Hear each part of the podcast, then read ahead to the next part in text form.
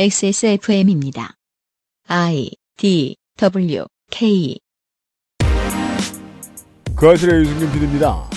보스턴 다이내믹스와 테슬라가 아니더라도 인류는 이미 기존의 인류가 도맡았던 노동을 어딘가로 넘기고 있고 노동의 개념도 급여의 개념도 부의 개념도 달라지지 않으면 안 되는 상황입니다. 다른 곳에서 대선 이야기만 하느라 피곤해진 시사 아저씨가 요즘 실제로 하고 싶은 이야기는 이거 같습니다.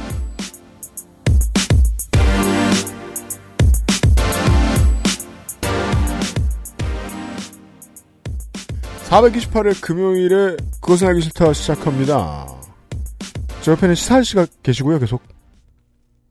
네. 제가 잘못한 것 같아요. 제가 뉴스 프로를 너무 많이 봐요. 뉴스를 너무 많이 읽고. 그건 제가 네. 잘못한 것 같아요. 굳이 스트레스를 받아. 그게 난 그게 직업인데. 막 성질이 막 나요. 막. 웃다니. 대단한데? 예, 막 성질이 나 매일매일 매일매일이. 아휴, 요즘은 예전에 막 인터뷰했더니 저 사람은 왜 저렇게 주먹국으로 말하지? 저 사람은 왜 저렇게 결론을 정해놓고 말하지? 음. 그러면 요즘 같은 때 캠프 들어가고 공직 어디 자리 얻고 다 그래 다 그거 신경 쓸 필요 없는데 말이야 아 참. 그렇죠. 근데 이제 제가 걱정스러운 건 저 사람들은 원하는 게 있어서 저렇게 무리하게 메시지를 던지는 거다라는 네. 말을 하고 싶은데 그 네. 말을 하는 것도 좀 불이하게 느껴지기도 하고 좀 뭐 그럴 수 있어요. 네. 예 억울한 사람도 있을 수 있겠죠. 굳이 나, 나까지 악을 쓰면서 그 사람들하고 싸울 필요도 없는 것 같은데. 그치만, 메시지는 범람하고, 소비자들은 어떤 메시지를 취해야 되거든요. 제가 참 무기력해서 시사아 씨한테 상담받는 이런 날도 옵니다. 아, 상담 받는 거요? 나는 그냥 아무 얘기나 하나. 들어줄 사람이 없어. 상담이라는 게 들어주는 거지. 들어줘서. 고마워요. 네, 예. 상담. 네. 잠시 후에 시작하죠. 그것은 알기 싫다는 8시간 달여낸 프리미엄 한방차 더 쌍화, 이달의 PC로 만나는 컴스테이션, hand wash와 all-in-one 속도 역시 빅그린, 독일산 맥주 효모로 만든 데일리라이트 맥주 효모 비오틴에서 도와주고 있습니다.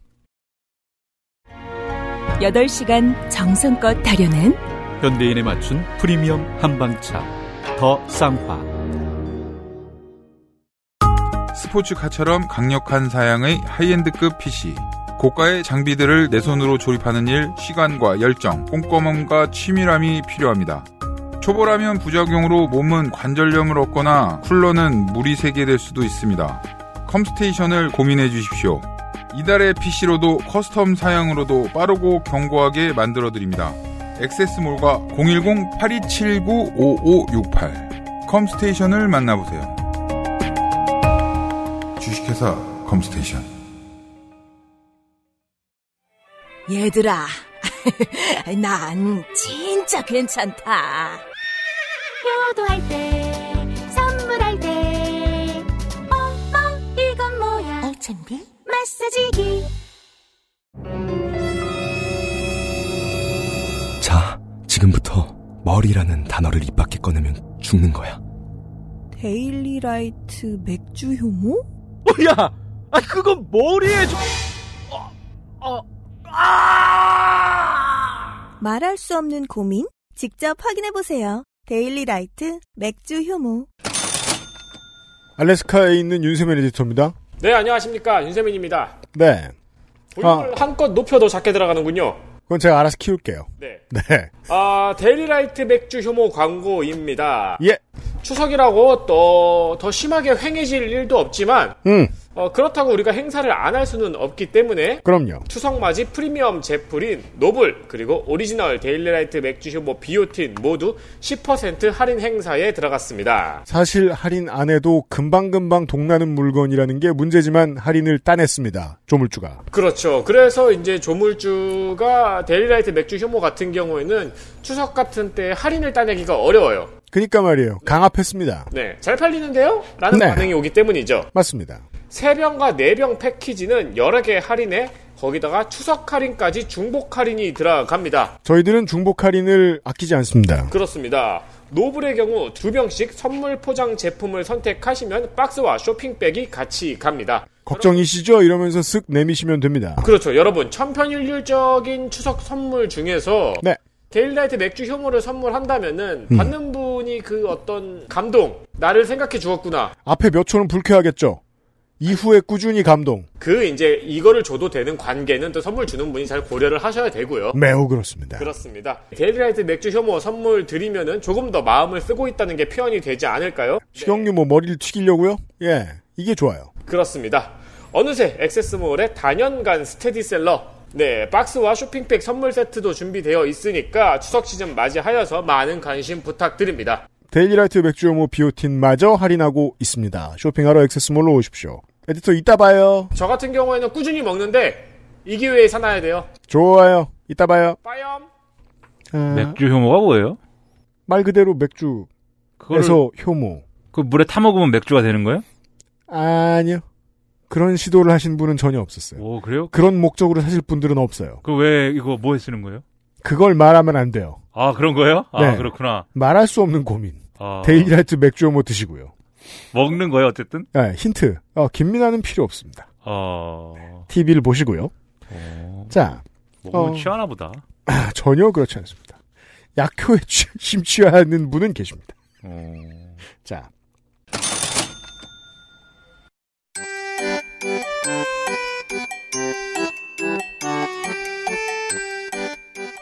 양산형 시사평론 민하문구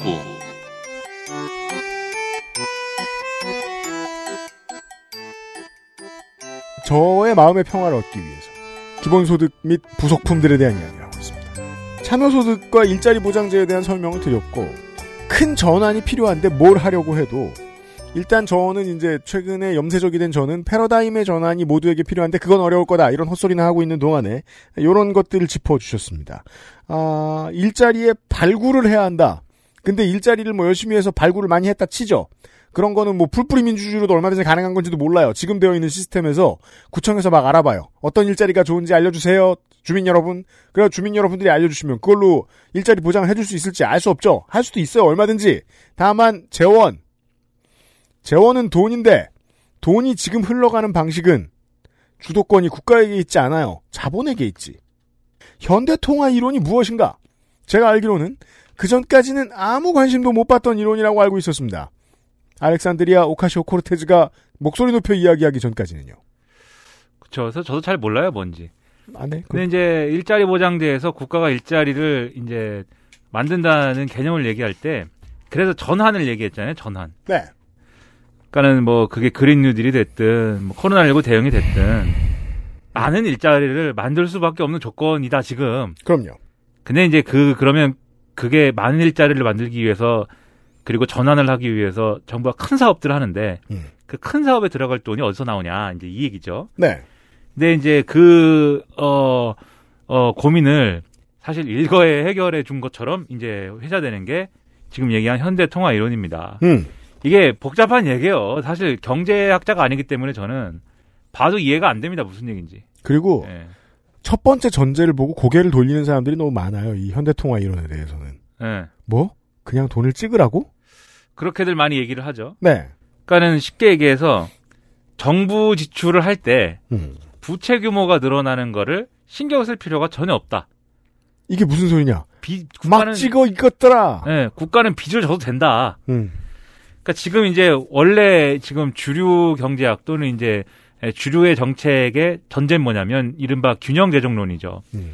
균형 재정론을 한마디로 정리하면 뭐냐면 세금을 거둔 만큼 음. 그 세금을 걷는 만큼 그 한도 내에서 정부가 지출을 해라라는 게 균형 재정론이에요. 이게 무슨 이름이 있나 싶을 정도로 당연한 얘기처럼 들리죠. 그렇죠. 세금을 걷었으면 거둔 만큼 써야지. 예. 근데 살다 보면은 지금처럼 위기의 순간이나 이런 때가 있으면 당연히 정부가 세금을 거둔 것보다 더 많이 써야 되는 경우들이 있잖아요. 하지만 자세히 들여다보면 지금의 전 세계는 거둔 세금보다 훨씬 많은 돈을 쓰고 있습니다. 팬데믹 이후에요. 그렇죠. 그럼 그럴 때는 어떻게 하느냐? 그럴 때 어떻게 하냐면 지금은 빚을 지죠? 그렇죠. 국채를 발행해 가지고 음. 그 국채를 어 팔아 가지고 어, 쉽게 얘기해서 국채를 팔아서 돈을 보- 돈을 조달합니다. 국가가 기업처럼 어음을 땡깁니다. 그렇죠. 그래서 이걸 가지고 어쨌든 어 유지를 하게 돼 있기 때문에 그러면 균형 재정이 맞는 거예요. 그 국채를 발행해 가지고 돈을 조달하게 하면 세수 하, 세수의 한계보다 더 많은 정부 지출을 하는 것처럼 보여도 부채가 같이 늘어나는 거 늘어나는 개념이기 때문에 네. 그러면 균형 재정이 맞아 떨어지는 거예요. 음. 지금 이제 개념은 그런 건데. 근데 MMT라는 현대 통화이론 줄여갖고 영어 약자로 MMT라고 많이 하잖아요. 네. 근데 이 MMT에서는 이럴 필요가 없다는 겁니다. 채무를 질 필요가 없고 그냥 돈을 그냥 쓰면 된다 정부가 음. 네, 부채를 질 필요 없고. 음. 근데 이럴 경우에 이제 일반 주류의 정책에서 이제 우려하는 것은 하이퍼 인플레이션이죠. 그렇죠. 돈을 이렇게 막 쓰면 이거 하루 만에 국가 그 저 모라토리움이다 이렇게 하면 예, 인플레이션이 발생할 수가 있고 특히 정부 재정 정책의 특성상 항상 돈을 정부는 정부의 한정에서 보면 돈을 많이 쓰고 싶어 하지 많이 쓰는 방향으로 언제나 가려고 하지 그 반대 방향으로는 가지 않는다. 그렇기 때문에 중앙은행을 별도로 민간 영역에 연결돼 있는 중앙은행을 둬서 거기서 통화량 조절을 책임지게 해서 정부가 정부의 지출 성향과 에, 이 중앙은행의 아, 그 긴축 성향을 서로 균형을 맞추는 것이다. 원래 균형 재정론에서 이렇게 얘기를 하죠. 음.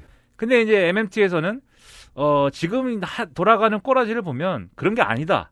중앙은행이나 정부랑 뭐 똑같다. 왜냐하면 지금 이제 예를 들면은 미국에서 중앙은행이 중앙은행인 에, 연준이 무슨 정책을 이제 결정할 때 과연 미국의 정부와 이 미국의 행정부와 아무런 그 이 행정부의 입장이나 판단과 아무런 관계가 없는 뭐 정책을 취하고 있냐 그거 아니지 않냐는 거죠. 음. 그래서 그러면 근본적으로 그냥 정부가 돈을 막 쓰면 되지. 예? 채무를 걱정할 필요 없이 채무를 갚을 필요 없이 그게 이제 돈을 찍는다는 소리죠. 음. 채무를 갚을 필요 없이 막 그냥 돈을 쓰면 되는 것이고 그리고 정 인플레이션이 걱정이 된다고 하면은 그것은 세금으로 어, 통화를 다시 흡수하면 되는 거다. 이제 이러 이게 이제 기본적인 이제 개념이에요. 그러니까는 빚을 지는 게 상관이 없다는 얘기다 보니까 예를 들면 그린 뉴딜을 하든 코로나19 대응을 하든 코로나19 대응을 위해서 어떤 종류의 경기 부양을 하든 돈을 무한정 써도 사실은 상관없다는 얘기를 하는 거죠. 네. 예. 정부가 뭐 그 부채를 당장 갚지 않으면 무슨 뭐 저 채권 추심자들이 와가지고 예? 빨간 딱지 붙이고 빨간 딱지 붙이는 것도 아니고 그냥 돈은 원래 돈은 이 정부가 찍을 권한을 가지고 있는 건데 MMT의 기준으로 보면 그냥 MMT로 해결하면 되지. 근데 이게 그냥 이렇게 보면은 이제 모든 이 문제가 이제 해결이 된 것 같은데 주류 경제학에서는 황당한 얘기다 이렇게 얘기를 합니다. 네. 그리고 이게 몇 가지 논점들이 쟁점들이 많이 있는데 제가 이제 뭐 경제학의 조예가 없어갖고 그걸 다 설명할 수는 없을 것 같고요. 음. 근데 예를 들면은 뭐 그런 거요. 어 이게 그러면 그렇게 이제 요즘 같은 시대에 특히 저성장 시대를 이제 좀 거치면서 음. 정부 지출을 더 적극적으로 해야 되고 재정 적자를 감수할 필요가 있다는 얘기는 주류 경제학에서 타는 얘기예요. 네. 그건 어느 정도 그건 이제 허용할 수 있다라고 하는 얘기인데 음. MMT에서 주장하는 것 같은 그러한 이제 해법을 일반적으로 적용을 하기가 어려운 이유 중에 하나가 이게 기축통화국이면 그래도 그게 가능할 것 같이 생각이 되는데 자본주의 사회의 개창 이후로 이게 유일하게 가능했던 나라는 딱 하나죠. 미국이 뭐 어, 미국이 사실 MMT에 따르고 있, 있는 것도 아니지만 실제로 이렇게까지는 못합니다만 지금 예를 들면 미국의 양적 완화라든가 이런 거 하는 것도 다 결국은 이제 그 중앙은행이 민간의 자산이나 이런 것들을 매입하고 뭐 이런 방식을 하는 거 있는 것이지 음. 정부가 돈을 막 찍어내는 건 아니거든요. 물처럼은 아니에요.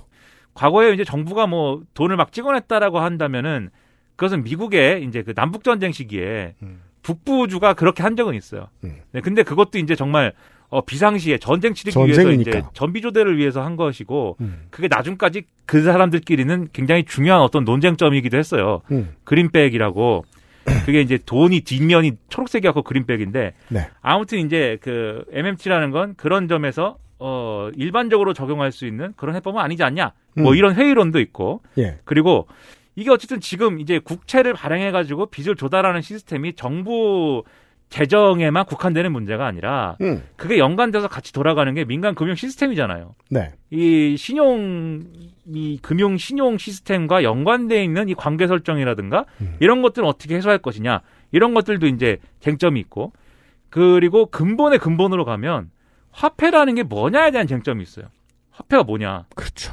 그러니까는 일반적으로 경제학에서 화폐는 어쨌든 어 뭔가의 과거에 이제 물물 교환으로 시작을 해서 음. 모든 사람이 다 동의할 수 있는 어떤 형태의 어 모든 사람이 쉽게 이렇게 접근할 수 있고 동의할 수 있는 형태의 어떤 대표성을 가지고 있는 그러한 가치를 담보하고 있는 어떤 상품의 하나고 음. 그 상품을 매개로 다들 에, 가치를 측정하고 물물 교환을 하고 있다. 이게 이제 일반적인 화폐에 대한 개념인데 그건 자본주의 이전에도 늘 그래왔어요. 그렇게 설명을 해요. 이, 이 주류 경제학에서는 음. 뭐 근데 MMT에서는 그게 아니다라고 한 거고 화폐에 대한 패러다임이 전환되죠. 이러면. 예, 화폐라는 거는 그냥 국가가 만든 개념이다. 음. 국가가 세금을 걷기 위하여 음. 예? 예를 들면 세금을 예? 이 UMC한테는 무슨 어, 세금을 뭐 컵으로 내라 그러고 음. 예? 김민아한테는 예? 세금을 냉장고로 내라 그러면 음. 그게 안 되잖아요, 그게. 뭐 하나로 일어나 해가지고 걷어야지. 그래서 저 김민하고 싸우죠. 예. 이 컵이 얼마나 비싼 건지 아냐? 예. 너네 집 냉장고 열대 가져와 봐라. 예. 예. 그리고 오늘은 냉장고로 내라 그랬다가 내일은 김치로 내라 그랬다가 뭐 안 되잖아요, 이게. 따라서 어, 미터법처럼 그냥 도량형이다. 예. 그래서 돈이라는 거는 그 용도로 정해져 있는 거고 거기서부터 시작돼 가지고 사람들이 어떤 경제 생활에 쓰이고 있는 것이다. 그래서 그 화폐 개념에 대한 이제 그 이게 쟁점이 있는데 음. 그걸 뭐 제가 이 경제학의 조예가 없는 제가 해소할 수는 없는 것 같고요. 그러니까 제가 이제 본 바로 이 이론에서 인상 깊었던 건 결국 자본이 가진 보이지 않는 힘을 쪽 빼놓고자 하는 의도가 많이 보입니다. 일단 여기에서 이걸 완성시키기 위해서 이자율 0% 같은 것도 주장하죠. 금리는 기준금리 0%여야 이게 가능하죠. 네. 네. 왜냐하면 그 돈이 힘을 가지고 있으면 이게 국가가 그 위에 올라설 수가 없거든요. 지금의 방식대로라면. 네. 여튼 네. 어, 그런 점이 좀 인상적이었습니다. 네. 예, 예전에 이제 음. 그, 저, 어, 어, 이슬람의 율법에서도 왜 그, 저, 돈 빌리면 이자 받지 말라고 가르치잖아요. 그렇죠. 전 그거 참 좋다고 생각했는데, 음. 근데 그렇게 그렇게 해놓고서는 어떻게든 또 이자 비슷한 걸 받게 했습니다. 또 그게 이제 스쿠크 채권이라고 그죠. 인간은 네. 이자를 찾습니다. 이자가 전제되지 않으면은 음. 오늘날의 금융 시스템은 없어요. 그러니까 아무튼 네. 그대로 그 혁명이 필요하다고 생각할 때는 그 생각을 많이 하거든요. 이게 금융 시스템 일부를 무너뜨려야 가능한 건 아닐까? 싶기도 네. 하고요. 그래서 아무튼 오늘날과 같은 위기의 상황에는 이제 이 주장이 나오는데 근데 저는 이제 MMT를 다 이제 인정하고 현실에 적용할 것이냐 말 것이냐 뭐 이런 걸 다 떠나서 저는 어떤 방식으로 이제 이해를 하는 게 우리에게 좋을까를 생각해 보면 이런 거예요. 어쨌든 정부가 재정 적자를 어느 정도는 감수할 수 있다라는 여러 주장 중에 하나로서 이런 주장까지 나온다. 그렇죠. 전제, 예. 재정 적자를 감수해야 할 수도 있다. 예. 아주 오랫동안. 예. 그러, 그렇다라고 하면은 우리가 균형 재정론이라는 게 뭐 주류 경제학에서 어느 정도 이제 근거가 있고 뭐 그 시스템으로 지금 돌아가고 있는 상황이라 할지라도 그럼에도 불구하고 어쨌든 더 적극적으로 이제 재정 지출을 할 수 있는 그런 전제 조건들을 계속해서 만들어가는 게 필요하다라는 점에서는 어쨌든 이 논의가 가치가 있다라는 생각이 들고요. 네. 그래서 제가 뭐 거듭 말씀드리지만 경제학을 모르지 않습니까? MMT가 맞는지 틀리는지 잘 모릅니다. 좋아요. 하지만 이제 그런 의미로 받아들일 수는 있다. 이런 게 있다고 하고요. 예. 그리고 이제 이게 재원 조달에 대한 문제였으면 음. 또 하나 이제 앞서 말씀드린 개념에서의 일자리 보장제. 지금 MMT가 주장하는 일자리 보장제는 어 이렇게 돈을 마구 써 가지고 그게 공공 사업이든지 아니면 민간 투자든지 어쨌든 어 일자리를 어떻게든 국가가 주도해 갖고 많이 만들어 가지고 모든 사람을 다 취업자로 만들어 줘야 된다는 게 MMT 주장이에요. 국가의 의무라는 거예요, 그게.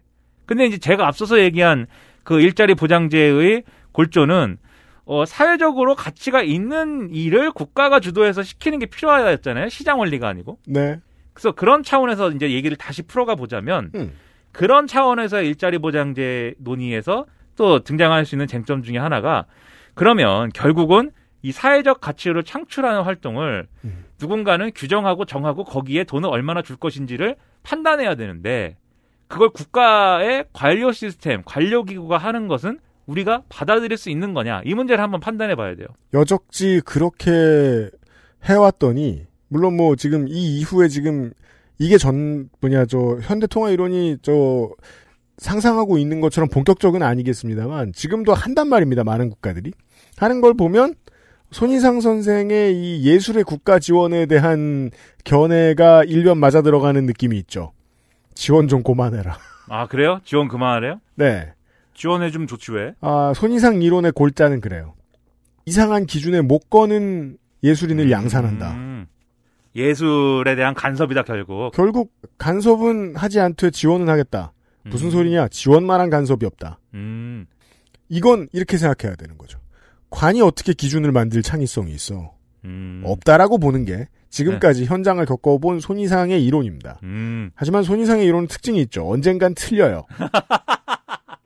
그 아무튼 뭐 예술은 좋은 겁니다. 예술하시고 예술적으로 그 그래서 이제 쉽게 생각하면은 음, 예를 들면 그린 뉴딜을 해야 된다라고 했을 때 건물의 창문을 다 바꾸자. 음, 그 창문을 바꾸는 기술자를 모집한다. 음. 그리고 창문에 그 창문을 공급할 업체를 선정한다. 음. 그리고 그 창문에 그 공급할 업체의 원료가 되는 뭐그 모래도 필요하고 뭐 이럴 거 아닙니까? 음. 그걸 또 채취해 가지고 조달하는 또 사업자를 선정한다. 음. 이런 걸 했을 때 음. 그거를 아주 무슨 어떤 모두가 동의할 수 있는 기준을 가지고 관료 기구가 음. 관료 체제가 모두가 동의할 수 있는 기준을 가지고 그걸 선정하느냐는 말이죠. 우리가 지금 제가 말씀드린 그 사례를 통해서 지금 당장 상상할 수 있는 현실적인 그림은 관료가 뒷돈을 받은 다음에 맞아요. 그걸 받은 그걸 많이 준 놈한테 이제 그어이 자원을 배분해주고 어, 입찰을 시켜주는 그런 그림이 직자적으로 떠오르지. 지금의 공공 조직에 있는 사람들의 쪽수로는 사실상 제대로 이루어질 수 없는 전제죠. 그래서 아까 이제 그 화폐에 대한 개, 념의 전환, 어, 혹은 뭐 금융업에 대한 개념의 전환에 대해서도 이야기를 했습니다만 공공 시스템에 대한 개념의 전환도 반드시 필요할 겁니다. 이게 제대로 되자면. 네, 그러니까 어 그래서 어 이 부분에 있어서는 어 일종의 실질적인 어떤 어 시민 사회가 개입할 수 있는 참여민주주의의 구현이 필요하다라는 거예요. 그러니까는 이게 어 아까 참여소득 얘기할 때 이전에 어제 이제 참여소득 얘기할 때 말씀드렸는데 사회적으로 가치가 있는 활동을에 대해서 이 돈을 지급하는 거잖아요. 음. 그리고 그런 가치가 있는 활동은 쓰레기 줍는 일도 되지만 그린 뉴딜에 해당하는 사업도 되고 음. 코로나19에 대응하는 사업도 될 것인데 음. 이것을 누군가는 판단해야 된다고 하면은 그건 관료기구뿐만 아니라 우리 스스로가 시민사회가 다 같이 판단할 수 있는 그런 이제 규정이 필요하다는 거죠. 그래서 예를 들면 어, 각 공동체가 있을 거 아닙니까? 그게 동이면 동, 음. 뭐 구면 구. 예를 들어서 음. 동이면 동, 구면 구 이런 단위에서 이런 단위에 뭐가 지금 필요한 것인지, 어떤 사업이 필요한 것인지 그런 것들을 이제 논의를 하고 음. 그런 거를 예를 들면 상부에 보고를 하는 거예요. 서울시에 보고를 하는 거죠. 그렇죠. 그럼 서울시에서 쭉 모아가지고 이런 사업들이 필요하다고 하는데 음. 우리가 집행할 수 있는 어, 이 재정은 얼마나 되고 음. 이것들 중에 우선순위를 어떻게 판단해야 되는가 음. 그걸 또 종합을 해가지고 다시 내려주면 이 서울시 전체 계획을 내려, 내려줘야겠죠 그러면 음. 그래야 이제 서울시 전체에 우리 동이 필요한 일이 얼마나 중요한 일인지를 자체적으로 판단할 수 있을 테니까 네. 여기 이걸 또 동의를 시키고 뭐 이런 일들이 필요하고 그리고 그 사업에 대해서 예를 들면 기술자가 몇 명이 필요하다. 음. 기, 기술자들에게 1인당 지급할 수 있는 돈이 얼마다. 음. 라고 할 때 그 돈은 적합하냐 아니냐. 우리가 이 일을 통해서 가치를 사, 얻을 수 있는 사회적 가치에 걸맞는 임금이냐 아니냐. 이 소득 보전이냐 아니냐.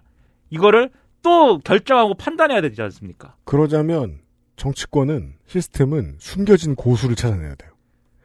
아 그거 몇 명 필요하고 이러 이런 사람 붙이면은 사기만 치니까 그 사람들은 안 되고 이런 그 저 살아있는 노하우를 전달해줄 어떤 시민을 찾아야 되거든요.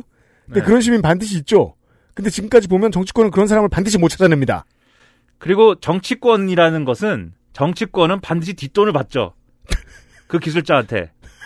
그러니까 그러지 않을 수 있는 최대한의 음, 다수의 시민들이 이 과정에 에, 결합할 수가 있어야 된다는 얘기를 하고 있는 건데 음, 그래야 이제 앞서 얘기한 참여소득으로부터 제가 말씀을 드린 일자리 보장제라는 게 어, 돌아가려면 그런 시스템의 존재가 필요하다. 고차원적인 민주주의가 필요합니다. 그렇죠. 우리가 수기 민주주의라고 부를 수도 있고 무슨 뭐 시민 민주주의라고 부를 수도 있고 뭐라고 부를 수도 있고 여러 가지가 뭐 참여 민주주의라고 부를 수도 있고 여러 가지 개념들이 가능할 텐데 근데 이제 제가 이렇게 얘기하면은 뭐 그런가 보다 하시겠지만 사실 이런 생각을 뭐 저만 한 건 아니에요.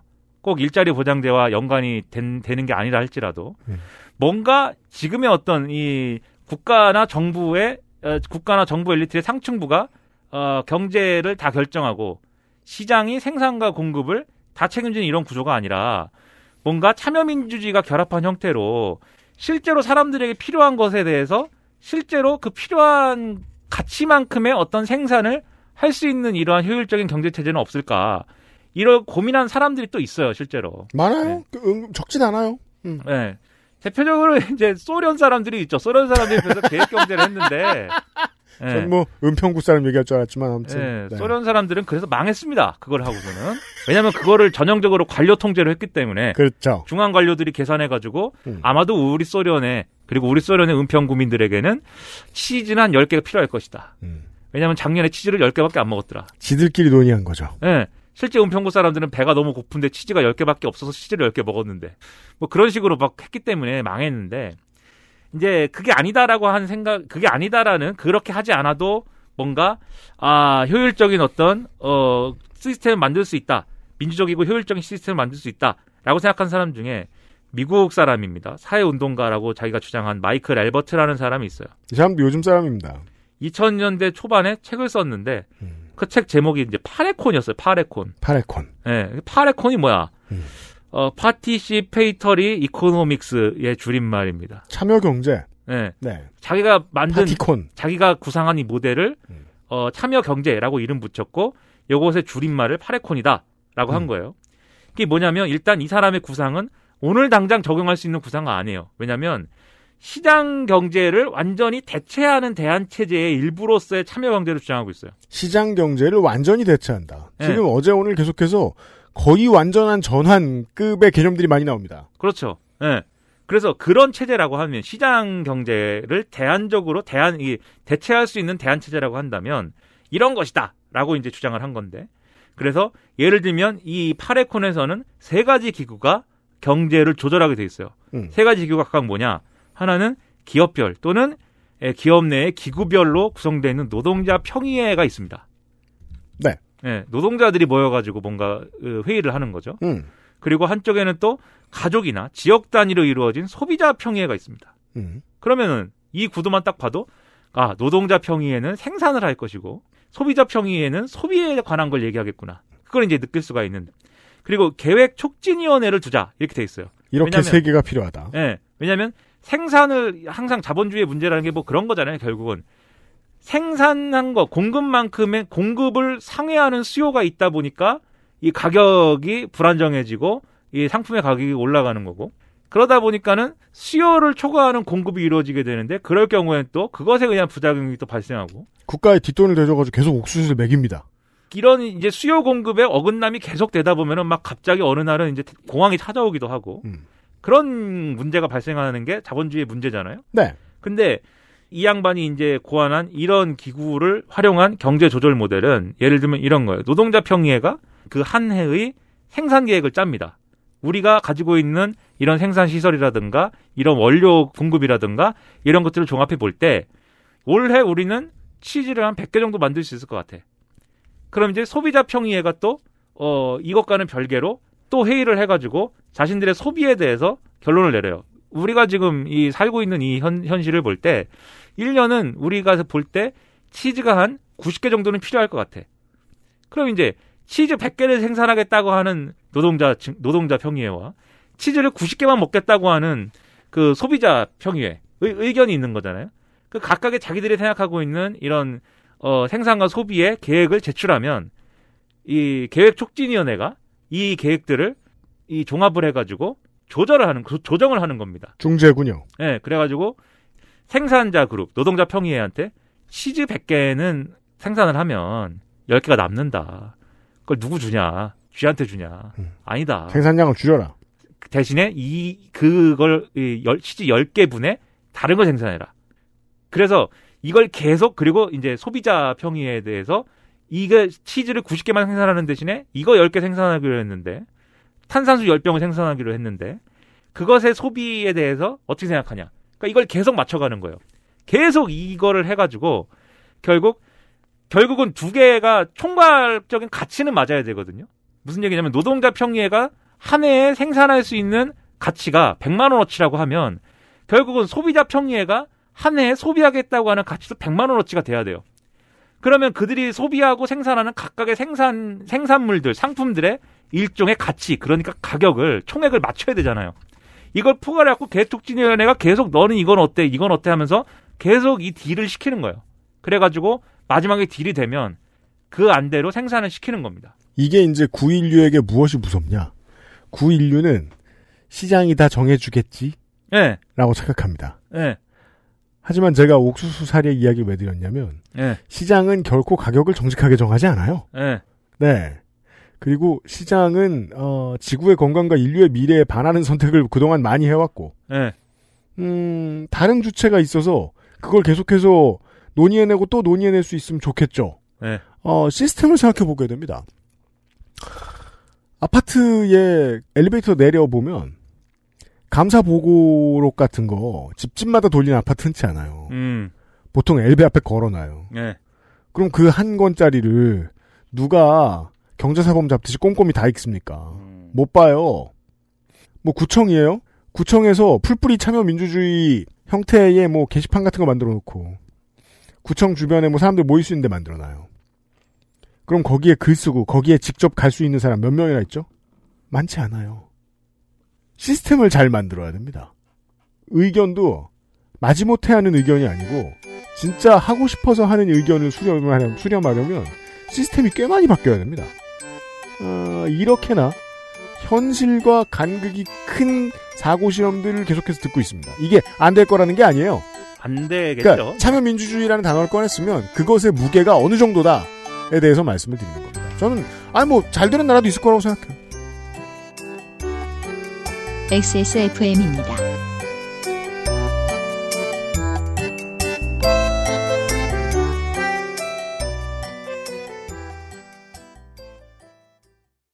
투쓰리에서 헤어로스까지 XSFM과 함께한 5년 빅그린이 자연에서 해답을 찾아갑니다. Big Green 건강한 변화의 시작 빅그린 헤어케어 시스템 전하, 선대부터 내려오던 그 방식 그대로이옵니다. 8시간 넘게 다려냈느냐? 예, 8시간 넘게 달인 후 10분씩 4번 김을 빼고 불순물을 제거하였습니다. 음, 맛이 좋구나. 어마마하게 진상해도 괜찮은 게냐? 예, 남녀노소 누구나 드실 수 있도록 오랜 연구 끝에 나온 한방차이옵니다. 좋구나. 이 한방차를 더 쌍화라 명하노라. 현대인에 맞춘 프리미엄 한방차 더 쌍화 오랜만에 엄마 보고 왔더니 마음이 짠하더라고. 허리도 많이 굽어지고 주름살은 어찌 그리 많이 들었대. 그래도 전에는 머리숱 많았었는데 지금은 그마저도 휑한 느끼는 거야. 엄마, 아들이 잘 챙겨드리진 못해서 죄송해요. 이제부턴 그중 하나만이라도 제가 챙겨볼게요. 그, 그거 있잖아요. 그거. 말할 수 없는 고민 직접 확인해 보세요. 데일리 라이트 맥주 효모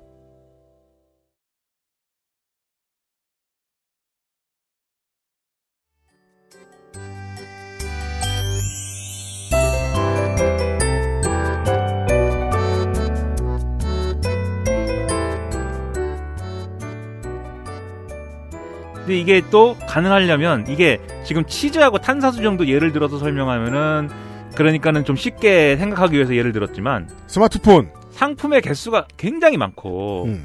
또 소비의 각각의 소비 성향도 다 다르잖아요 한 한 사람 한 사람이 그리고 이제 뭐 최종 그 소매 제품이 아니라 네. 저항 네. 뭐 이런 거다. 네. 그럼 그걸 어떻게 정할 거야? 그렇죠. 그래서 그런 엄청난 쟁점들이 있는데, 근데 이런 건 있어요. 과거보다 이 기술의 발달 때문에 이러한 이제 여러 가지들을 어, 좀 파악하고 결정하기 쉬워진 측면이 있는데 뭐냐면 이 2000년대 초반에만 해도 사실 그렇게 뭐 신용카드가 지금처럼 이제 신용카드 사회는 또 아니었을 수 있어요. 어, 뭐 매우 그랬죠. 그리고 일본은 아직도 신용카드 사회는 아닌 것 같아요. 그리고 뭐 이거는 또 이제 그 중국에서 네. 몰래 이 방송을 들으시는 청취자 여러분들이나 네. 이런 분들은 어색하시겠죠. 그 중국이나 인도는 이미 신용카드 사회도 넘어갔으니까. 예. 근데 그 신용카드 사회를 왜 얘기했냐면 음. 사람들의 소비가 어쨌든 어떤 전산 기록으로 남는 거잖아요.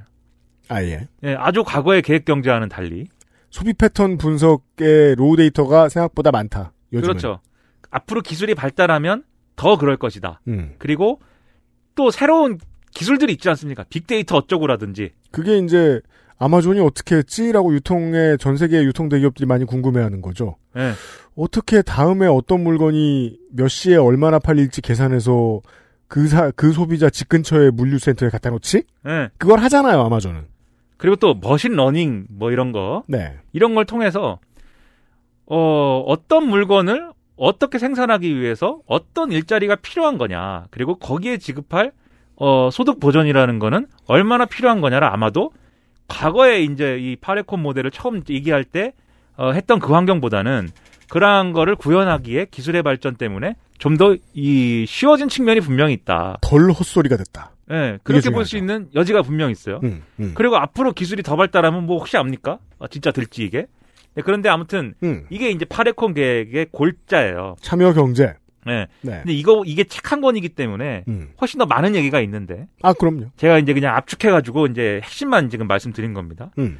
근데 이것만 있냐? 또 다른 얘기도 있어요. 예, 영국의 팻 데바인이라는 사람이 있습니다. 음. 이 사람은 좌파신데, 예, 소개야, 그게. 예, 좌파 학자. 좌파십니다. 예, 이 사람이 고안한 개념은 이제 또 참여 계획이라는 개념이 있어요. 네. participatory planning. 예. 그렇게 띄어 있는 건 아닙니다만 아무튼 참여 계획입니다. 예. 네. 그래요? 그렇게 띄어 있는 거 아니에요? participatory 예, 파티 참여 계획이라는 게 있습니다. 이거는 이제 앞서의 parecon 모델은 약간 좀 딱딱하잖아요. 음. 그리고 단순 명쾌한 게 장점이지만 좀 너무 이제 형식적인 것 같잖아요. 좀 느낌이. 뭡니다. 예. 근데 요 펫 데바이는 좀 더 이제 좀 민주적인 논의 구조를 실질적으로 만드는 거를 어에 더 방점을 둔 그런 모델이에요. 음. 그래서 이것도 역시 자본주의 이후에 어떤 대항 경제를 전제로 하긴 하지만 파레콘하고 차이가 있는 게 시장의 제한적인 역할을 약간 인정을 합니다. 그래서 예를 들면 소비재를 그냥 뭐 이좀이 자기들이 알아서 소비하고 하는 것은 그것은 시장의 활동으로 한다. 그래서 내가 예를 들면 뭐 스마트폰을 산다던가 그런 것은 시장이 있는 거예요. 시장, 을 네. 아주 멈추고 어떻게 살아. 예. 그런 것은 시장에서 가격이 형성되는 거예요. 아까 참여 경제에 대한 전제를 설명하시는 걸 들으면서 저도 저는 그 생각이 떠올랐는데 그 청취자 여러분들도 그런 생각하시는 분들 계실 거예요. 작은 아주 단순한 개념에 예. 어, 카페 공구가 살짝 떠오르죠. 관리자가 수요 조사를 하고 결론을 내립니다. 물론 거- 결론은 관리자가 내리지 않죠. 네. 음. 어, 그냥 등 회원들이 저 살게요라고 하면은 어, 132명 네. 주문하겠습니다. 예. 어, 숫자 못 차면 주문 못 합니다. 이 가격 못 맞춥니다. 이런 얘기 하죠. 예. 예. 근데 모든 항목에 이렇게 가서 시장이 과연 기꺼이 움직여줄까? 음. 그러니까 이 참여 계획에서는 그래서 그 대목은 알아서들 이제 해결하는 걸로 음. 시장 활동이 있는 걸로 전제하지만 네. 하지만 이 좀 더 이제 큰 어떤 그 어 큰 지출 있잖아요. 예를 들면은 어 자본재를 생산한다든지 그러기 위해서 신규 투자를 한다든지 예를 들면 뭐 공장을 어떤 공장을 만들 것이냐 그리고 회사를 어떤 회사를 설립할 것이냐 어떤 상품을 만드는 회사를 설립할 것이냐 이런 거는 시장 원리로 맡기는 게 아니라 이런 거는 민주적인 어떤 통제 시스템에서 해결해야 된다라고 보는 모델이에요. 그래서 어 이것은 이제 여기서 표현하는 바에 따르면 다양한 주체가 참여하는 협상 조정 기구를 통해서 조정하도록 한다. 그리고 그것이 참여 계획이다. 이렇게 얘기를 하고 있는데 음. 여기서 얘기하는 이 참여 계획에 참여하는 주체라는 거는 지금 파레콘에서는 딱 세 개라고 말씀드렸잖아요. 노동자 네. 평의회, 소비자 평의회, 그리고 그리고 계획 촉진위원회. 심판. 네. 요세 개지만 여기서 전제하는 것은 이 참여 계획에 참여할 수 있는 다양한 조직과 이해 관계자들이 있다. 그건 정해진 틀이 아니다. 이렇게 전제를 하고 있어요. 그래서 다양한 사람들이 참여를 해서 우리 공동체에 예를 들면 은평구에 예? 은평구에 타이어 공장이 있어야 되는가, 어, 자동차의 개수는 얼마나 되는가 이런 것들을 파악을 하고 그런 것들을 어떻게 생산할 것이냐를 민주적으로 어, 좀 논의해 가는 그런 과정을 전제한다는 거죠. 그것에 있어서는 파레콘이랑 비슷한데 음. 다만 파레콘에서는 완전히 생산과 소비를 아까 말씀하신 카페 공동구매처럼 완전히 맞춰야 되는 개념이었잖아요. 여기는 그렇다기보다는 그렇다기보다는 일상생활은 시장 시장 교환으로 하고 시장에서 거래로 하고 이 큰 단위 뭐 어떤 사업을 할 거고 어떤 산업에 더 힘을 줄 거고 어떤 산업에서 어떤 물품을 더 이제 많이 생산하도록 할 것이냐를 민주적으로 정한다 여기 가까워요. 그래서 마찬가지로 그럼 여기서도 마찬가지의 일들이 일어납니다. 이 하급 뭐요? 기관에서 음. 하급 조직에서 하급의 어떤 그런 어, 참여 계획을 담당하는 주체들이 합의한 어떤 그런 내용이 상급의 어떤 기관으로 올라가요. 올라가고 음. 그 상급의 기관에서 또 위로 이제 거기서 또 한번 협상 조절을 거쳐서 다시 위로 올라가고 최상위 국가 단위에서 그러한 어떤 계획들을 종합해 가지고 하나의 국가 단위의 이 생산 계획으로 만든 다음에 그걸 다시 밑으로 내려주면 다시 밑에서 추인하고 아니면 수정할 것이 있으면 이의 제기하고 확실히 소련이 실패한 방식과는 차이가 있군요. 이거를 계속 하는 거예요. 여러분은 그래서 만약 이 계획을 적용한다라고 하면 하루에 12시간 정도는 회의를 하고 있어야 됩니다. 이거를 전 국민이 다시 염세로 돌아옵니다. 네. 확실히 나쁘게 말하면 참여를 강제. 근데 그것도 말이죠. 제 네. 생각에 이렇게 생각하실 수 있어요. 누가 그 회의 가냐? 집에 누워 있지. 그렇죠. 예. 근데 돈 준다면 올 거 아닙니까? 그게 이제 호주가 투표를 생각하는 방식이죠. 뭐 투표도 있을 수 있는데 네. 이 회의에 참석하는 건 역시 사회적 가치를 창출할 수 있는 활동이에요. 이 회의에 참석을 해야지 나라가 돌아가는데 아, 이해했습니다. 이것도 소득 보전의 대상이 될 수가 있는 거죠. 그러면 제 생각에는 이것을 광의의 임노동 혹은 임노동에서 파란다임을 전환한 어떤 어, 소득을 지원해 줄 수 있는 일으로 예. 본다. 참여 소득을 주는 거예요. 제 생각에는. 그거 좋은데요? 그, 네. 어, 이렇게. 만약에, 어, 민방위로 오라고 네. 문자로 권유하죠? 네. 왔다고 안 왔다는데 뭐, 생각해 보세요. 음. 누가 가? 네. 안 가? 네. 그래서 이제 그걸 말리기 위해서 전통적으로 한국은 어, 동장들을 이용합니다. 동장이 집집마다 옵니다. 제가 6시에 집에 안 와 있으면은 와본 다음에 어, 문자합니다. 유승균 씨 안 계셔서 문자 남겨요. 네. 오늘은 꼭 뵈요. 이래요. 음. 귀찮습니다. 어, 그렇지만 사인을 해요. 예. 다음번엔 꼭 가셔야 돼요. 그러면 툴툴거리면서 하루 나갑니다. 네. 아, 근데 그게 아니야. 이것을 에, 소득의 기회로 삼을 수도 있고, 그리고 민방위에 나가서 네. 어, 떤 의견을 개진하는 훌륭한 의견이다. 네. 그랬을 때 좀 더 줘. 그걸 알아보는 것도 어려운 일입니다만 여전히. 그렇다면 좀 더 열심히 하겠죠. 그리고 동장 입장에서도 네. 음, 이것의 변화 방향에 대해서 괜찮은 의견이 나오면 수집해서 네. 구의회에 갖다 줘. 구의회에서 이거 조리에 바꾸는 걸로 하자. 그랬으면 동장한테 보너스를 줘. 이상한 상상인가요? 아니요, 그렇게 할 수 있죠. 그리고 그 보너스 액수 얼마나 줄 거냐. 그리고 민방위에 참석해, 참여했을 때의 돈을 얼마나 줄 거냐. 이걸 또 이 회의에서 결정하는 겁니다. 그 그게 다 돈이면은 상막해서 어떻게 사 아니에요. 그게 다 돈이 아닌 게더 상막하지 않나요? 그리고 이 회의에서 예. 그냥 돈을 얼마 줘야 돼까지가 아니라 음. 지금 우리가 갖고 있는 재정이 얼마다. 음. 근데 이 사람들한테 돈을 1인당 얼마씩 줘야 되느냐를 자기 손으로 다 결정하게 한다는 게 이 결정, 이 계획의 핵심이에요. 어우, 전통적인 정치에서는 좌나우나 다 싫어하겠네요. 예, 그뭐 이걸 권력을 다 줘 이렇게.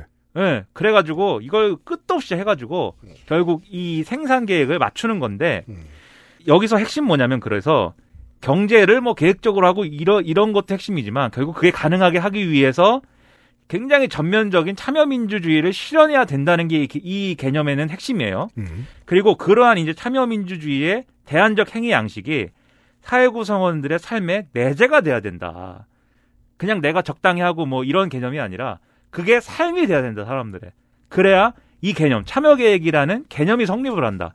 이게 이 사람의 생각입니다. 한국으로 보죠. 한국이 이게 어려워요.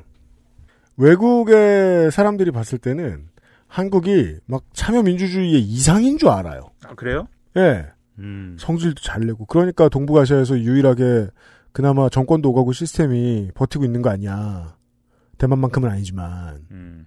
라고 생각을 할지도 몰라요. 하지만 한국 안에 있는 한국 사람들은 알죠. 한국인들은 이런 문제에서 권위를 누군가한테 넘겨주고 수동적이 되는데 되게 익숙한 사람들입니다. 음. 이거 귀찮아요. 소비자 마인드가 굉장히 강해요. 예를 들어 뭐, 뭐, 동대표 뭐, 참여하는 거 뭐 했다. 겪어가지고 그 풀뿌리 민주주의 정치에 치를 떠는 사람들이 많습니다. 야, 저것들 다들 속엔 다른 꿍꿍이를 가지고 있구나. 그렇죠. 이게 뭐야. 그 속에 다른 꿍꿍이는 박판규 변호사가 했던 이야기로 나눌 수 있습니다. 어, 절차를 복잡하게 하거나 그도저도 아니면 권력을 잘게 쪼개면 그런 문제가 덜 생깁니다. 그렇다면 나도 권력을 가지고 있는 게 낫죠. 그렇죠. 예. 그리고 하지만 그 생각을 하기에는 한국인의 패턴은 그다지 익숙치 않아요. 그렇죠. 음. 그게 이제 어떻게 보면은 문화라고도 할 수도 있고 어떻게 보면 뭐 행동 양식이다 이렇게 얘기할 수도 있지만 둘 다죠. 어, 떤 면에서는 그거를 암묵지라고 부를 수도 있을 것 같아요. 그러니까 우리가 어떤 행위를 했을 때 그 행위의 결과로 이러저러한 어, 현상이 나타날 것이다. 그러므로 가만히 있는 선택은 그런데 그 개념 그것을 우리가 알고 있기 때문에 그렇게 될 것이다라는 것을 알고 있기 때문에 사실 더 소극적으로 행동하게 되는 거잖아요. 음. 가만히 있는 선택을 하는 거잖아요. 네. 그게 너리지잖아요. 네. 네. 너리지? 네. 이렇게 될 거다라고 하는 그게 뭐 어, 뭐의 줄임말이야? 너가 흔히 하는 네. 짓이지. 널리지. 네. 그게 지식이잖아요. 네. 어떤 형태. 음. 그게 근데 어떤 뭐 이론으로 정리되는 지식이 아니기 때문에 음. 우리 삶과 체제에 대한 암묵지거든요. 그래서. 음. 근데 이 암묵지를 변화시키고 암, 그리고 각 사람들이 갖고 있는 그런 암묵지들을 다 종합하고 그거를 같이 나누는 이런 체제 체계의 기회가 되면 그러한 이제 예를 들면 시행착오라든지 어떤 이런 체제를 적용했을 때 실제로 사고가 안 나겠습니까? 사고가 나겠죠. 분명 이상한 일들이 일어나겠죠. 근데 그 이상한 일들이 전 사회적인 어떤 암묵지로서 계속 퇴적이 되면 그 다음부터는 과거에 이렇게 적용했더니 이런 일이 일어났기 때문에 이런 일이 일어나지 않을 수 있는 뭔가를 강구하자. 그래서 그런 것들이 쌓여가면서 하나의 사회적 코드가 되는 거잖아요. 공개 방송 한 게 벌써 2년 반이 지났어요. 네. 되게 오래됐네요. 그때도 제가 그 청취자들의 참여를 이끌어내느라 어, 머리를 많이 썼거든요. 결국 가장 큰 도움은 스폰서들에게 받았습니다. 아, 스폰서요? 선물을 팍팍 땡겼거든요. 선물을 줬다. 노트북도 가져오고 데스크탑도 가져오고 노트북 있었어요? 예, 정 안 들어오니까 제가 기계식 키보드도 하나 사고 예, 노트북도 있었어요. 네. 그것도 좋은 거 아톰 아니었어. 그랬더니 참여들을 많이 해 주시더라고요. 고맙게도. 근데 네. 그 참여하시는 분들 중에 어 이런 질문을 하시는 분들이 있었는데 그 전에도 이제 가끔 가다 이제 방송 후기에서 나오고 이랬던 거였는데 정권이 바뀌고 나서 청와대 청원 게시판이 너무 싫다 라는 분들이 계시는 거예요. 별 몹쓸 소리를 다 한다. 좋은 말도 많이 하지만 어 이거 없었으면 좋겠다. 근데 제 답은 간단했거든요. 그러지 말고 온 국민이 다 청원하는 걸로 하자. 네. 매일같이. 그러시죠? 어, 자발적으로 글 쓰는 소, 사람들만 봤더니 그것도 귀가 찢어지고 미칠 것 같다. 네. 그럼 모두가 다 말하자. 그러지 않으면 여전히 소수만 목소리를 낼 수 있던 옛날 방식으로 돌아갈 테니까 말이에요. 네, 그리고 그 목소리들의 결과가 암묵지로 쌓여야 된다. 여러분 암묵지를 기억해 주세요. 암묵지. 사회적인 암묵지, 개인의 암묵지가 뭐든 사회적인 암묵지를 꼭 기억해 주십시오. 암묵지가 짱이다. 그 암묵지가 중요하다. 옛날에 Counter-Strike 할 때 가만히 있는 걸 선택하는 clan들이 들어 있었어요. 처음에 starting point에. FPS 별로 안 하셨죠? 제가요? 네.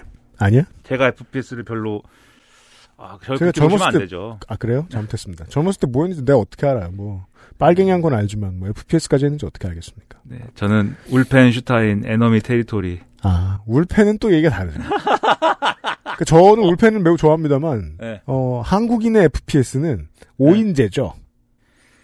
제가 그- 그걸 열- 너무 열심히 해가지고 네. 아, 샷이 괜찮습니다. 그래요. 네. 어. 왜냐면 그건 빨리 움직이잖아요, 다들. 아 그렇죠. 네, 네. Counter-Strike 좀 천천히 제가 볼 때는 좀 에, 그런 거 좀 우스웠습니다. 아 그래요? 그 왜 Counter-Strike 온라인으로 Sudden Attack이나 뭐 하시는 분들 보면 clan 중에 가끔씩 암묵지를 택하는 사람들이 있어요. 음. 근데 그들은 크게 망해야 정신 차립니다. 왜?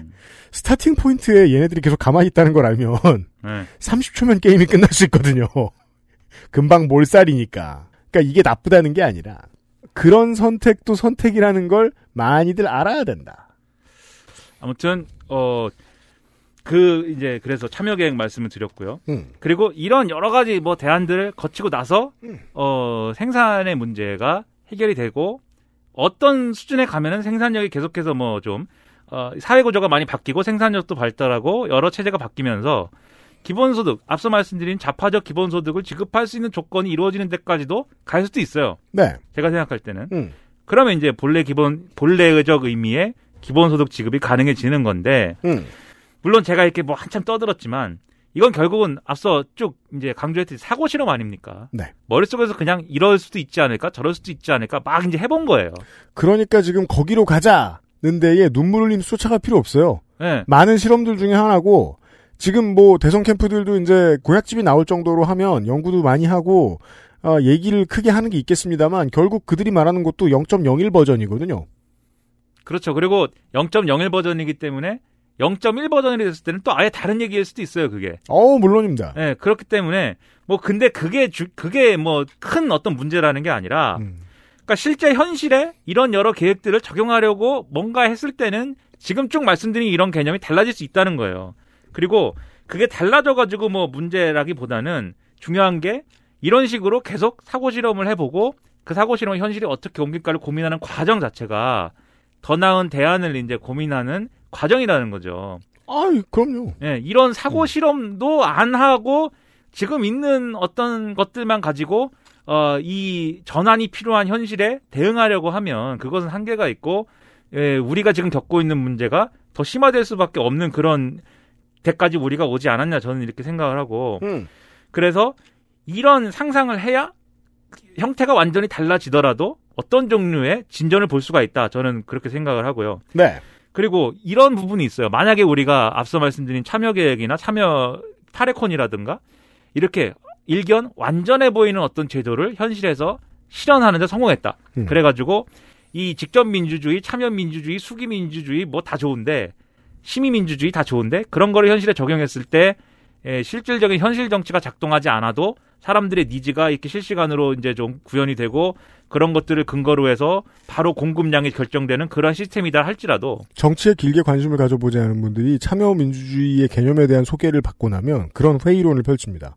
뭐야, 그럼 국회의원은 왜 필요해? 근데 그게 아니고 이 시스템이 원래 의도대로 돌아갈 수 있도록 하는 그러한 정치가 계속해서 필요해요. 그리고 그 정치는 어떤 이 시스템을 달성했다고 이제 그 이루어지는 게 아니라 계속해서 이 시스템을 개선하고 이 시스템의 부작용을 보완하기 위한 정파적 경쟁으로 이루어지는 거거든요. 네. 예를 들면은 이게 사실은 어 브라질이라든가 이런데 방금 말씀드린 그런 참여 경제나 이런 뭐 이런 이 모델은 아니었지만 참여예산제나 뭐 이런 거 했어요. 음. 주민 참여예산제나 이런 거를 했지만 그게 처음에는 어떤 대단한 민주적 실험으로도 보였고 그러한 효과 어느 정도의 효과를 낸 것도 사실이지만 뒤에 가면은 좀 이상해지거든요. 이게 사실상 이제 실패할 수 있는 그런 길로 갑니다. 음. 왜냐하면은 그렇게 사람들이 민주적으로 의견을 모은다고 해가지고 모든 모순이 해결되고 뭐 누가 누구랑 이제 뭐 어 그 손을 잡아가지고 비리를 저지르고 뒷돈 받아가지고 그 직접 민주주의 테이블에서 이렇게 좀 이상한 의견 내고 그런 사례들이 없어지지 않기 때문에 그런 건 절대 없어지지 않습니다. 예, 그리고 정치가 이것을 이 참여민주주의의 테이블을 정말 처음에는 진심을 다해서 아 여기서 나오는 의견들을 정말 이렇게 어, 받아들이고 그것을 실제로 국정에 반영해야지 이렇게 마음 먹었지만 가면 갈수록 이것은 거추장스러워지거든요. 그래서 형식적인 어떤 그냥 들러리화 시켜버리는 그러한 이 힘도 같이 작용하기 때문에 그래서 사실은 그 제도가 실패한 제도가 막 돼버려요. 음. 그렇기 때문에 영원히 이 이상적인 제도는 한 번 딱 만들었다고 해서 짠 되는 게 아니고 예? 이 XSFM 스튜디오를 한 번 완성했다 이래가지고 이제 이 완성된 폼으로 한 10년 쓸 수 있겠지 이게 아니고 계속 싸워야 싸울 수밖에 없는 그러한 운명이라는 겁니다. 이 스튜디오는 계속 또 부서져요. UMC가 바라지 않는 방향으로 움직이고 있어요. 이 스튜디오는. 그래서 어떻게 알았어? 그거를 어떻게든 개선하기 위해서 뭔가를 자꾸 사고 뭔가를 붙이고 뭐 이걸 뭘 하면 해야 되는 거예요. 그러니까 민주주의 똑같습니다. 네. 이 스튜디오를 노란색으로 칠하자고 주장하는 정치 세력과 음. 파란색으로 칠한 다음에 마이크를 두 개 더 사자고 하는 정치 세력이 계속해서 경쟁해야 그나마 이 스튜디오가 유지가 되는 거예요. 그런 점에서 물론 색이 중요한 건 아닙니다만. 네, 네. 그런 점에서 정파적 경쟁은 계속 필요하고 그게 바로 민주주의의 중요한 요소이고 민주주의는 끝없는 갈등과 싸움이다. 그리고 끝없는 갈등과 싸움이 한심한 어떤 정파 간 싸움으로 끝나는 게 아니고 더 나은 체제로 계속해서 나아가는 싸움이 될 수 있어야 되고 그게 이제 지금까지 쭉 말씀드린 여러 가지 사고 실험들의 최소한의 어떤 전제 조건인 거다. 네, 그런 말씀입니다. 가까이서 보면 청파 간의 싸움은 한심하죠. 근데 어, 긴 시간을 두고 보면 어딘가에 쓰인 경우가 많습니다. 제가 그, 아 까먹었다. 나이 먹어갖고 그래요. 너무 오래 못 잔 것 같아. 우리는 나이를 먹었어요. 더 이상 까만 런닝 입고 랩하는 그, 시, 그 시절이 아니라고요. 그런 건 어디 남아 있는 거야? 대체. 더 이상은 그 시절이 아니에요. 권력을 이런데 모아줬더니 소용이 없고 이렇게 분산해봤더니 소용없더라. 좀 더 분산해봐야 되고 뭐 또 다른 곳에 의탁해 봐야 되고 12년 대선 할 때 말이에요. 그리고 이제 14년 총선입니까? 16년 총선입니까? 할 때도 그런 말 많이 했어요. 사람들이 우울해하면서 새누리당이 진보의 의제를 다 가져갔다. 이젠 막 새누리당도 기본소득 얘기하려고 그러고 복지 시스템에 대한 도입에 대한 열의가 대단하다. 이런 얘기하면서 이거 뭐 우리가 노력해봐 무슨 소용이냐 이렇게 얘기하는데 사람들이 원하는 것 같으니까 그렇게 하는 거거든요. 그래 그러면은 뭐 복지를 늘리려나 보다 선택해줘요. 근데 제대로 안 했어. 그럼 또 딴 데를 선택합니다. 그리고 또 제대로 안 하는 것 같으면 또 딴 데를 선택합니다. 시사 씨가 얘기했던 것과 제가 지금 말씀드리는 것의 공통점 중에 하나는요. 그게 정치를 바라보는 것이건 것이건 아니면 집의 인테리어든 어, 수납장이든 어느 정도 됐으니 어, 영원히 안정적이고 문제를 일으키지 않으며 이득을 가져다 줄 거야. 라는 시스템이 있기를 바라는 마음은 진짜 위험한 것 같아요. 그죠. 근데 그 마음을 가진 사람들이 너무 많아요. 제가 이제 기억났네. 앞에 저 목요일날 제가 말씀드렸던 게 그거였거든요. 유럽과 북미 대륙의 많은 정치인들과 국민들이 그렇게 생각했던 것 같아요. 판데, 판데믹을. 이거 괜찮아질 거야. 음, 벗어날 거야. 그 게으름이 가져다 준 나쁜 결과를 지금 올 가을에 보고 있거든요. 그러니까 아예 희망을 버리지 말라는 게 아니라 원래 영원히 뜯어 고쳐야 되는 겁니다. 영원히 긴장을 놓으면 안 되고. 절망 속에 희망이 있는 겁니다. 그냥 그리고 희망 속에 또 절망이 있습니다. 그것은 alien 같은 겁니다. alien 입 벌리면 또 alien이 나오고 alien이 입 벌리면 또 에일리언이 나오고. 짤이잖아 그냥. 그것이 희망과 절망입니다. 시사 아저씨와 함께한 이번 주의 미나문구 시간이었습니다. 시사 아저씨 곧 또 봐요. 감사합니다. XSFM입니다.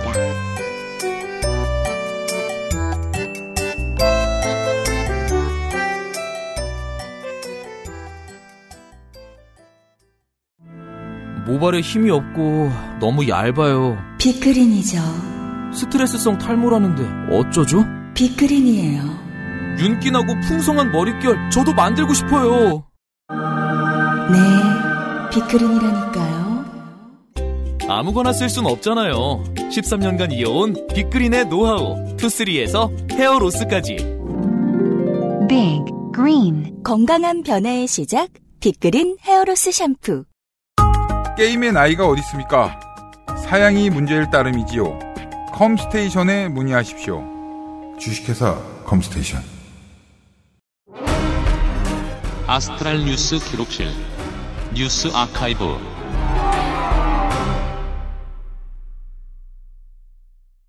이번 주 뉴스 아카이브입니다. 네, 먼저 첫 번째 소식은 작년 일입니다. 네. 작년 8월 마지막 주 모두가 기억하는 끔찍한 한 주였죠. 사실 지금보다 더 큰 위협이었다고 보시는 게 저는 맞다고 말씀드립니다. 왜냐하면 어, 백신 접종도 안 되던 상황이었고 그 당시에 유행하던 코로나19는 사망률이 훨씬 높거든요. 네. 네. 어, 이게 서사적으로 되게 끔찍한 일이었어요. 왜냐면 정강원 목사가 주도한 광복절 집회로 인해서 전국적으로 집단 감염 사태가 일어났거든요. 네. 그러니까 이게 어, 국가가 컨트롤할 수 없는 지속적인 감염세의 확산이 아니고 단한 명이 네. 만들어냈던 사태라는 게 끔찍한 일인 거죠. 음. 어, 지금 와서 돌이켜 보면은 이게 우리가 걸어온 길이 맞나 싶을 정도로 비현실적이죠. 네. 이 집회로 인해서 거리두기는 순식간에 격상이 되었고 음. 이게 8월 15일이었잖아요. 네. 계약을 눈앞에 두고 계약이 연기가 됐어요. 그랬죠. 네. 어, 게다가 저, 기타 전국 지자체는 집회 참석자들을 찾느라 난리였고 음. 이 와중에 사랑제일교회는 또 명단도 허위로 제출을 했었죠. 그랬습니다. 에, 이 정가원 목사는 원래부터 극우적 행태를 보이던 목사였지만 음. 코로나 사태 이후로 특히 더 활동이 두드러졌습니다. 네. 왜냐하면은 뭐 진짜로 정부가 싫은 것도 있었겠지만 음. 재개발 보상금 때문도 있었겠죠. 네. 당초에 567억 원을 제시했던 보상금은 집회 이후 10월에 157억 원으로 줄여서 새로 대폭 줄여서. 그렇죠. 음. 새로 협상을 요청했지만 무산된 바 있습니다. 네. 아무래도 집회까지는 자신의 지지도와 여론에 대해서 자신감이 있었지만 집회 이후에 전국적인 이제 world famous villain이 되면서 급 하락한 자신감과 영향력을 상징하는 숫자라고 볼 수 있죠. 지금 와서 돌이켜보면요. 그렇죠. 실제로 당시까지 미래통합당과 극우정당과의 인연이 있었고 영향력도 상당히 있었어요. 근데 이 집회로 인해서 정치권과의 영향, 연결은 싹 끊겨버렸죠. 그렇습니다. 이후의 행보를 자세히 살펴보면은 다소 쫄았지만 지지자들 때문에 쫄은 기색은 보일 수 없는 그런 느낌이 보입니다. 본인도 코로나19에 감염되었었던 어, 감염되었었음에도 불구하고 그렇죠. 네. 어, 작년에 선거법 위반하고 명예훼손에서 1심 무죄를 받아가지고 잠깐 기세가 올랐지만 아직 남은 재판이 많아요. 네. 그리고 또 작년 광복절 집회로 본인의 영향력을 보여주던 보여주려던 것이 전 국가적 빌런이 되는 결과를 낳을 줄은 예상하지 못했던 거죠. 사랑제일 교회는 어떻게 지내는가? 여전히 재개발 조합하고 싸우면서 수성을 하고 있습니다. 거기 사진 보면 진짜 수성 중이에요. 그게 정말 재개발 조합은 사람 인생 얼마나 산다고 정말 큰 손해를 보고 있어요. 이 사람 때문에. 지금 매달 이자만 10억씩 나가고 있다고 하죠. 네. 어, 계속 대면 예배를 그 지금까지 강행을 하고 있었어요. 그러다가 4단계에 올려서도 강행을 하다가 지지난주에 시설 폐쇄가 되었습니다. 그랬더랬죠. 올해 광복절에 집회를 열려고 했는데 음. 이게 웬걸 오세훈 시장도 강경하게 대응을 했습니다. 그 시장이 돼 보니까 너무 싫은 거예요. 그러니까 이제 네. 시장이 되면 버릴 카드죠. 네, 그렇죠. 재빠르게. 음. 그리고 경찰도 철저하게 틀어 막아서 집회는 없었습니다. 정강원 목사는 집회가 아니고 모여서 유튜브를 보면서 산책하라는 변형 집회 방법을 제안을 했어요. 그렇죠. 그러니까 시청자가 밖에 나가 있는. 네. 네. 근데 이제 강복절 당시에는 통제가 심해서 거의 못했고요. 대신 지난주 일요일 22일에 굳이 온라인 예배를 광화문에 나와서 하는 이상한 온라인 거리 예배를 진행을 했습니다. 네. 교인인데 말이에요. 대부분의 교인들은 어, 자기가 믿는 존재를 만나보지 못합니다. 네. 비대면이에요. 네. 어, 예수님과 뭐 대면해 본 사람 몇이나 살아 있어요. 살아 살아 있어요? 근데 목사님은 왜 굳이 대면을 해야 되는 거죠? 사람들이 그냥 나와서 여기저기 3, 3, 5 대충 앉아서 각자의 폰으로 영상을 보는 이상한 예배입니다. 심지어 정강원 목사는 광화문에 없어요. 네. 왜냐면 온라인 예배니까요. 음. 그래서 사진 보면 사람들이 그냥 계단, 뭐 돗자리, 가로수볕 이런 데 3, 3, 5 앉아가지고 막 찬송 부르고 그러고 있어요. 이걸 이제 그 영어식 표현으로 워치 얼롱이라고 하죠. 그 재밌는 프로그램 모여서 보는. 영상회 옛날에 이제 팬 영상회 이런 거. 네. 그 너무 재밌는 드라마 마지막 회라든가. 그렇죠. 네. 어, 경찰과 공무원들이 와서 어쨌든 그 사람들이 모여 있으니까 많이 음. 오프라인 상에 온라인 예배를 중단해 달라고 촉구하니까 네. 탈레반이냐고 물었다고 하더라고요. 상관없는 이야기가 기억이 나는데요. 그 윤희숙 의원이 말이에요. 대선 출마 선언을 할 때. 네. 탈레반에게서 권력을 되찾겠다는 제목의 기사가 나왔어요. 그 이 얘기는 무슨 뜻이냐? 아프간 대선에 출마를 하겠다는 것이잖아요. 오, 가장 위, 가장 용감한 대선 출마네요. 그리고 그 이유가 이번 주에 나왔죠. 네. 왜냐하면 부동산 불법 거래를 했기 때문에 한국에선 좀 어렵고 아프간 대선으로 출마를 하겠다. 예. 어, 정광훈과는 상관없는 얘기였습니다. 아, 이게 또 무슨 소리가 궁금해서 네. 유튜브를 찾아 들어가 보니까 음. 요즘도 이제 관련 이제 연설이 있더라고요, 내용이. 네. 다 보지는 않았는데 뭐 이제 뭐 문재인 정권이 탈레반이랑 손잡는다. 네. 뭐 그런 얘기를 요즘 또 그게 또 핫한 이슈인가 봐요. 어, 일단 중국 공산당은 윤희숙 의원을 매우 좋아할 것 같습니다. 눈에 가시 같은 탈레반을 민주적으로 내몰아 주겠다니. 예. 어, 돌이켜 보면은 이제 이때 사실 코로나 음모론을 제기하는 극우 유튜버들하고 기독교의 혼종이 유튜브에서 끔찍한 교배와 번식을 하고 있었죠. 그렇습니다. 근데 이 광화문 집회로 인해서 많은 사람들이 깜짝하고 놀란 거죠. 맞아요. 아, real world. 음. 그래, 내가 사는 세상엔 과학적 사고방식이란 걸 해야 되는 세상이었어. 네. 예, 그래서 사실 이 이후로 극우 유튜버들하고 이제 극우 인사들 그리고 허황된 소리 하는 사람들의 영향력이 싹 줄어든 경향이 없지 않아 있습니다. 그랬던 사건이었어요. 그리고 한국 기독교에 있어서도 한국 기독교가 이제 무소불위의 권력을 휘두르고 있다고 저희 방송에서 특집 방송을 했었고 음. 많이들 지적을 했었는데 네. 그 영향력이 크게 줄어든 사건으로 기록할 만한 사건이죠. 우리가 그 영향력이 크게 늘어난 사건을 손희상 선생과 한번 짚었잖아요. 네. 마이클 잭슨 내한. 그렇죠. 다른 계기도 있겠죠. 흥하면 또 망하니까. 네. 에디터가 잘 알고 있을 겁니다. 그 이번 주 요즘은 팟캐스트 시대에 캐나다에서 온 사연이 있었죠. 네. 그 내용을 좀 정리해 주시겠어요, 지금? 어, 캐나다 사람들의 이제 캐나다에서 편의점을 하시는 하- 분이셨는데 뭐 10명 중에 8명은 마스크를 코를 내놓고 쓰고 아, 참고로 사실은 지금 농축산이 임- 앉아 있어요. 네. 내일 방송을 하려고 웃는 거 참고 앉았어. 예. 캐, 캐나다 이민 경험이 있는 어, 정은정 씨가 계십니다. 그 되게 싫어해요. 그 마스크 쓰면 뭐 죽을 병 걸리는 걸로 알고 있어요. 예. 그리고 이제 가장 재미있는 게 그거였어요. 이제 노인분들은 편의점에 가림막을 해놨대요. 굳이 마스크를 내리고 가림막 아래로 얼굴을 들이밀고 말을 한다.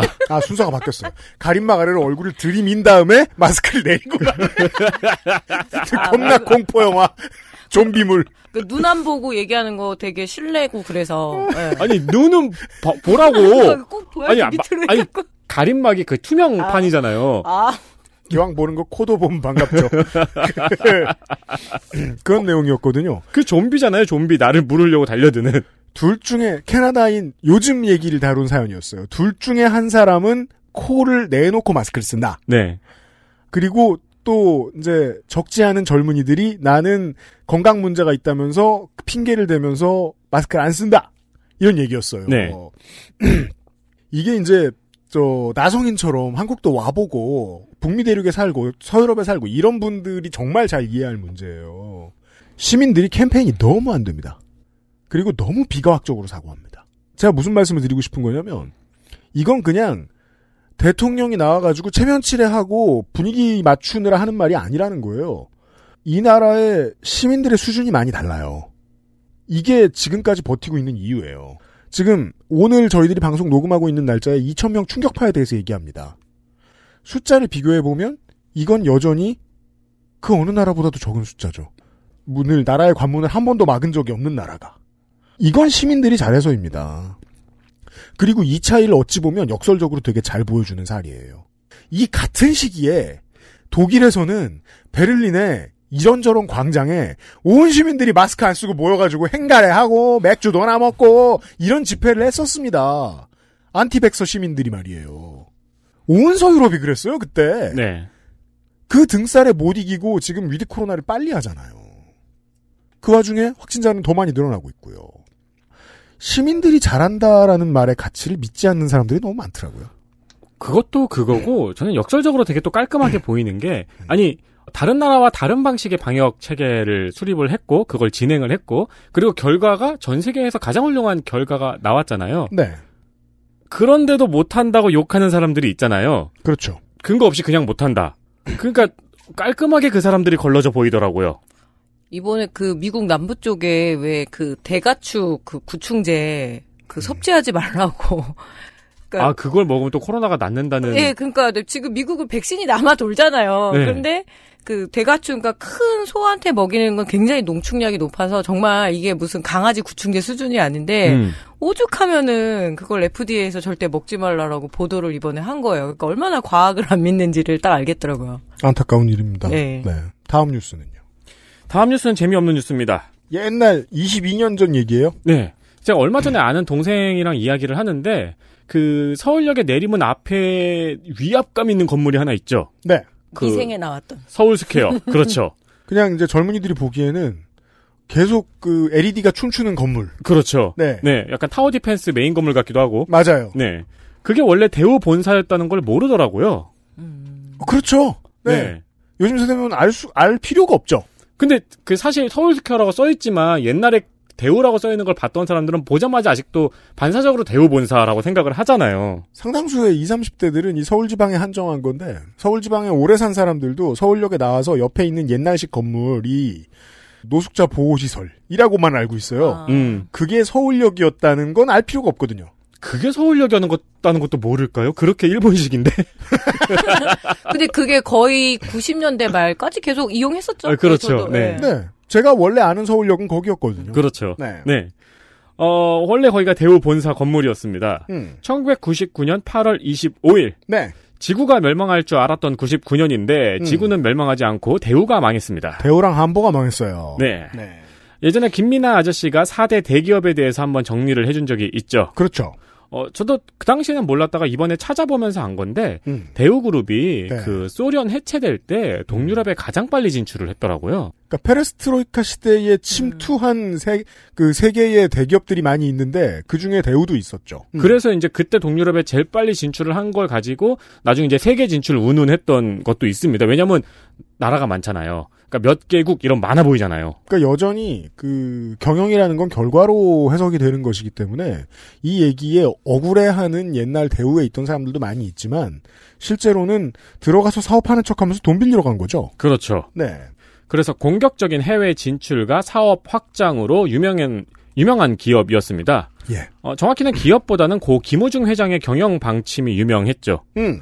망하기 직전 98년에는 재계 순위 2위까지 올라섰습니다. 음. 어, 그런데 나중에 알고 보니까 그 기업 규모가 전부 다 분식회계를 통해서 얻어낸 빚이었고 네. 수출 실적도 그냥 해외 지사로 밀어내거나 적자 수출로 올려놓은 실적들이었습니다. 그러니까 이제 그 기업 규모가 전부 다 그냥 장부 조작으로 만들어낸 규모였다는 거죠. 네. 그걸로 빚만 잔뜩 끌어안고 그렇죠. 결국 외환위기가 오자 막대한 부채를 감당하지 못해서 망했습니다. 음. 당시에 외환위기가 와서 다른 기업들이 구조조정을 하고 있을 때 오히려 더 공격적으로 수출을 늘려야 한다고 그러니까 돈을 더 빌려달라고 주장을 하다가 재빨리 망했습니다. 네. 이때 망한 대우그룹은 여기저기 우리 삶 속에서 희미한 흔적으로 남아있죠. 어, 우리 눈에 가장 많이 보이는 건 다마스. 그렇죠. 네. 라보. 네. 예전에는 아이폰 고치러 대우 그렇죠. 계열사로 갔죠. 네, 남아 있는. 푸르지오 아파트. 네, 아. 그렇죠. 대우건설이 이번에 호반건설 넘어갔나? 그러면서 네, 굉장히 맞습니다. 지금 자존심 상해하면서. 음. 아, 그 해외 진출 얘기하니까 대우 로지스틱스가 마다가스카르 땅을 되게 많이 샀었거든요. 그래요? 네, 그게 맞아요, 뭐 맞아요. 옥수수 심는다. 그래서 이제 그 해외 식민지 개척이냐, 막 이런 얘기도 나왔었고. 플랜테이션. 네네. 옥수수 심으려고 정말로. 음. 네. 그리고 케이블 채널 OCN도 원래 대우가 만든 채널이었습니다. 대우 시네마 네트워크였죠. DCN. 그렇죠. 음. 어, 결국 김호중 회장은 분식회계 등의 혐의로 수사가 시작이 되니까 음. 세계는 넓고 할 일은 많다면서 외국으로 튀었습니다. 네. 그리고 2005년에 돌아왔어요. 음. 감옥에서 1년쯤 살고 특사로 나왔습니다. 그랬죠. 네. 그리고 뭐 베트남에서 청년 사업가들을 양성한다고 무슨 무슨 센터 지어서 자신의 경영 노하우를 가르친다고 그러면서 음. 골프나 치면서 말년을 보냈습니다. 프로 바둑 기사를 그렇게 베트남으로 불러들였다고 하더라고요. 네, 그렇게도 하고 베트남 여행 갔을 때 그 현지 가이드가 얘기해 주는데 음. 뭐 이렇게 재밌게 보냈어요. 네, 네, 뭐 맞아요. 경제지가 뭐 험난한 말년 어쩌고 하는데 음. 험난하기는 이때 부도 났을 때 노동자들이 이후로 아직까지 험난한 삶을 살고 있고요. 그럼요. 네, 이 김호중 회장은 재밌게 보냈어요. 음. 이게 웃긴 게 이 베트남에서 후학 양성을 한다고 하잖아요. 음. 경영 노하우를 가르친다고 네. 탐망하게 하려고. 음. 그래서 베트남에 있었던 건데 네. 이게 해외 도피할 때 베트남에 가 있었던 거거든요. 그렇죠. 근데 이제 경제지에서 보면은 무슨 베트남과의 각별한 인연 막 이러면서 써놨더라고요. 막 문상 오고 막 이런 식으로 그죠? 네, 무슨 훈훈한 일화처럼 그걸 또 빨아주고 있더라고요. 네. 지난 저 시사 아카데미 시간에 에, 항의와 이탈과 충성에 대한 이야기를 하면서 네. 제가 여러모로 이 충성과 참 안 맞아서 그 문제가 해결이 안 되는 사람이다 라고 저 자신을 얘기했는데 저는 실제로 그런 사람이고 이유가 왜 그러냐면 제 경험에서는 그러니까 저 같은 자영업자 평생 자영업자의 경험에서는 능력 안 되는 사람들이 꼭 네트워크가 친교의 능력이 강하거든요.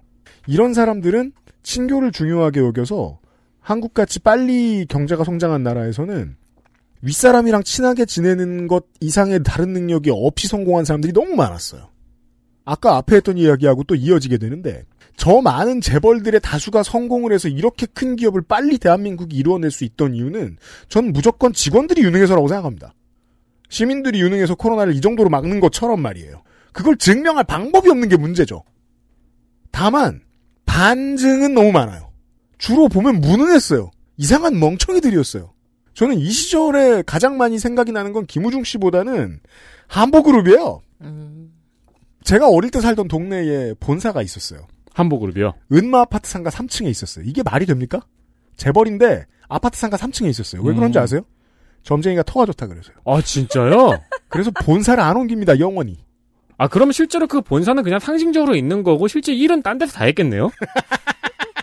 맞아요. 맞아요. 네. 예. 한보 상사가 떼돈을 벌게 된 것도 뭐 당시에 이제 그 그, 어, 미국에서 어떤 캐내던 무언가의 생산량이 갑자기 중단되고 뭐 이런 우연 같은 것들이 많이 겹치는데 결국은 7, 80년대 우리나라 기업사들을 보면 직원들이 유능하지 않았으면 일어났을 신기한 분기들이 너무 많아요. 음. 그 지점이 언젠가는 다시 평가돼야 된다고 생각해요. 근데 이상하게도 그 과실을 따서 배불리 먹는 사람들 중에 발언권이 센 사람들은 다 어떤 영웅을 찾아 헤매요. 그 점이 자꾸 전강훈 같은 변태들을 만들어내는 이유라고 저는 느껴요. 대우나 한보의 옛 시절을 혹은 모든 대기업들의 발자취를 되돌아보면 그런 생각밖에 안 듭니다. 이 사람들 능력이 아닌데. 예. 그리고 곰곰이 따져보면 다 약간 박정희 때 이제 그 네트워크로 갑자기 큰 기업들이 많고요. 네. 진짜로 자주 성과했다고 평가할 수 있는 기업은 별로 없죠. 한국은 지금보다 훨씬 더 적은 충성으로 움직여야 되는 사회라고 생각합니다. 뉴스 아카이브였습니다. 였습니다. 본의 아니게 공고가 되어 있습니다. 내일 이 시간에는 농축산인가 돌아오도록 하겠습니다. 아, 네. 내일도 오시는군요. 네. 웃음을 참고 있던 농축산인이. 주말에 잘 참으려고 했는데. 주말에 농축산인가 다시 만나도록 하겠습니다. 네, 유승균 PD와 윤세민 에디터였습니다. 평일에 미나문구 들어주셔서 감사합니다. 안녕히 계세요. 내일 뵙겠습니다. XSFM입니다. I D W K